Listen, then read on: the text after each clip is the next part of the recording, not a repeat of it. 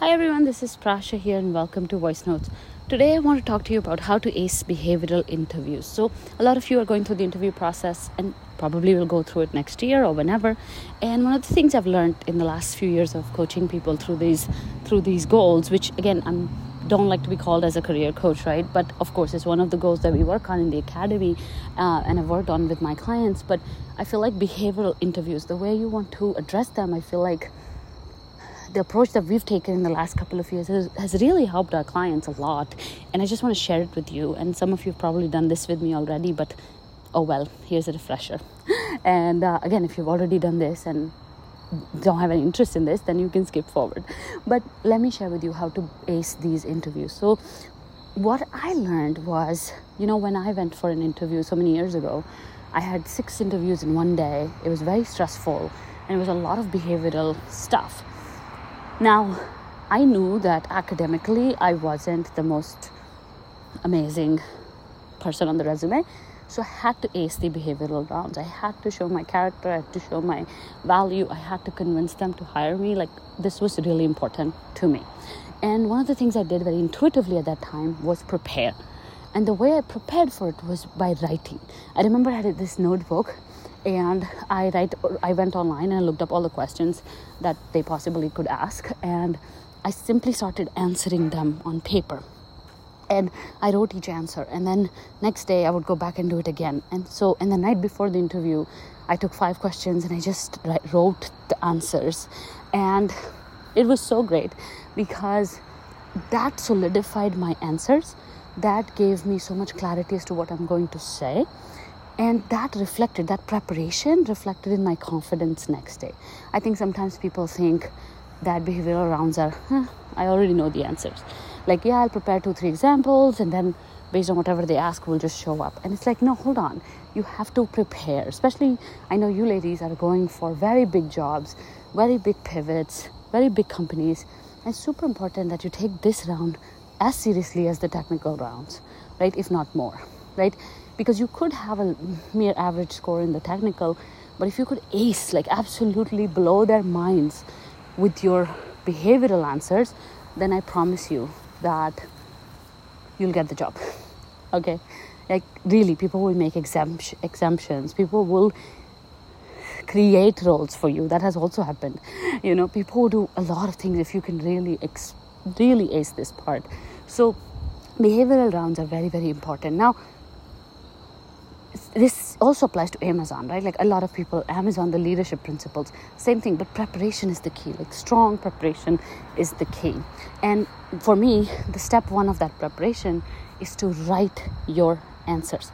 No more guessing, no more thinking on the fly, no more half assing it.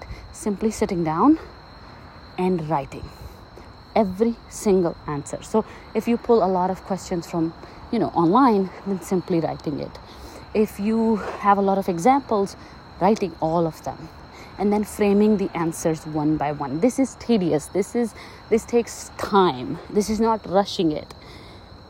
Can be done in 1 hour a day, okay? But it is work that you have to do. So preparation by writing each answer formulating your thoughts. We are not very good at some of us, we have two types of people mostly and I'm sorry if I'm generalizing, general, generalizing it. And if you don't fall in these categories, doesn't mean anything's wrong with you. But two major personas I've seen is one person who doesn't know what to say or doesn't know how, what to say, keep saying, like how to fill the silence. They, they don't know what to keep saying. They have very short answers. And the other person who doesn't know where to stop, right? so there are two types of personas and both of them can benefit from this exercise because the person who doesn't know what to say can actually write down what to say and then simply practice that. And the person who talks a lot can squeeze and summarize things in much shorter formats so they can go give an impactful interview. Because the last thing you want to do is drift away in your answers forget what you were saying and then just seem really all over the place. That's not going to leave a good impression on the interviewer. So, writing will help both the extremes. Okay, so simply starting with writing the answers before you practice them. Once you've written the answers, of course, you're, if you're working with a coach, going for a mock interview and trying to figure out what would be the perfect way to formulate it, I have a simple formula to write these questions, which is very much like the STAR formula, STAR method. And also from the book 60 Seconds and You're Hired, um, what you want to do is like you want to make a concise answer where your first thing should be kind of repeating the question. Sometimes it helps to repeat the question, so just to make sure that you and the interviewer are on the right page. So if the question is, Tell me about a time you've dealt with a conflict, your answer should start with, Okay, you know, there have been some conflicts in my career, here's one example that comes to mind. Right? Sort of framing it like that. Or one time that I was in a conflict and then go on to talk about it. So, sort of just reframing the question in your own words and then start to answer it. Okay? Um, and then starting with that, okay, one example that comes to mind and then you start saying the example. Now, when you say the example, when you write the example, you're saying things like, you know, you want to give a little context. So, while I was working as a product development manager, I had a subordinate who was not agreeing with moving forward with the test. Okay, and they had their concerns that the test was not properly set up, and so it created a little bit of a conflict how did we deal with it was that you know we had a couple of meetings we tried to conduct, uh, consult a few um, few experts and i led those conversations between the technician and the experts and i helped us evaluate pros and cons and once we had evaluated the pros and cons we both took a decision together to either move forward or not so we decided not to move forward with the test because after talking to the experts and after looking at the data, we both were convinced that the test is not going to give us the results we want. Okay, so basically, that's the example.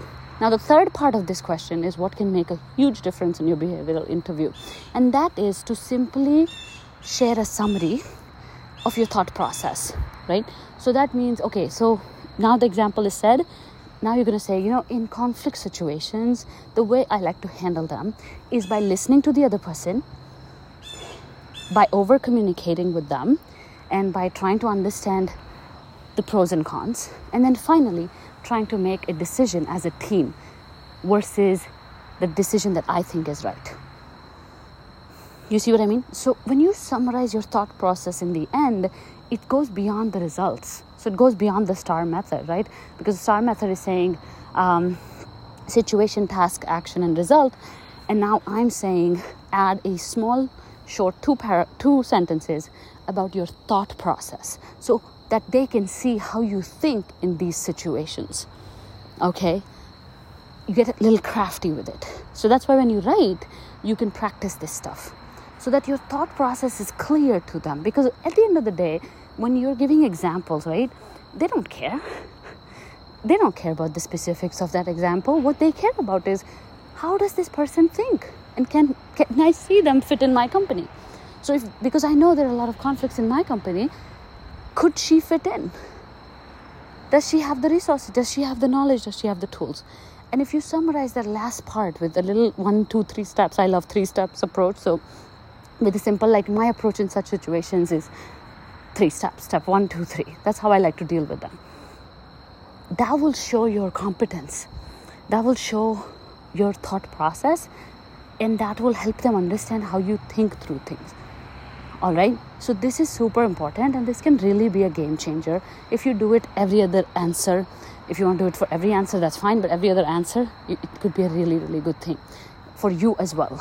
Okay? And then it also helps you prepare for some back and forth questioning. So let's say you gave an answer you didn't add that last part they're asking you prodding questions. Okay? Then how did you manage their anger or how did you you know do x y or z then you're prepared that you know this was my thought process.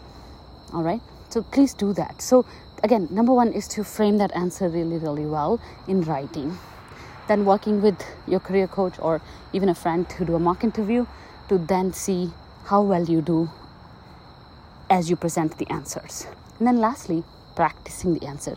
Once the f- answers are finalized, I want you to go back to your school days and simply start memorizing parts of it. I don't want you to memorize every single thing because memorizing can also backfire during an interview, but memorize it. Spend time on it. Speak speak it in in the mirror. Practice it like an actor. Practice it like a you know like i always tell the example of tedx. We practiced it for four months and that's why it turned out so good. So practice speaking it out loud. Don't be afraid. Use a voice memo. Whatever you can before the interview practice your answers so that they become second nature to you this work this is hard work this tedious work is going to pay off. Because you're going to sh- that confidence even if you don't answer the correct like answer it correctly or exactly how you wrote it nobody cares. But because you prepared because you put in the hours because you put in the effort the interviewers will see that in your confidence. And basically that's what's going to get you the job. Do you see what i mean? Especially if you're applying for management roles especially if you're applying for big tech if you're applying for teams that are looking for extremely good interpersonal skills. All right, project managers, program managers, product managers, these are skills they're looking for. Product development managers, quality managers, managerial roles require a really good behavioral interview. Okay, so try it, and I'm going to tag our free behavioral interview prep sheet in the show notes so you can check that out too. And those are just a bunch of questions and there is a summary of the 60 seconds and you're hired added to that document as well. You can also buy that book if you're interested. It's a fantastic book um, and it's very cheap. I can buy it online. Um, but yes, wish you all the best for your interviews. And if you're in the academy, I am so excited to help you with it. Okay, thank you so much for listening. Bye.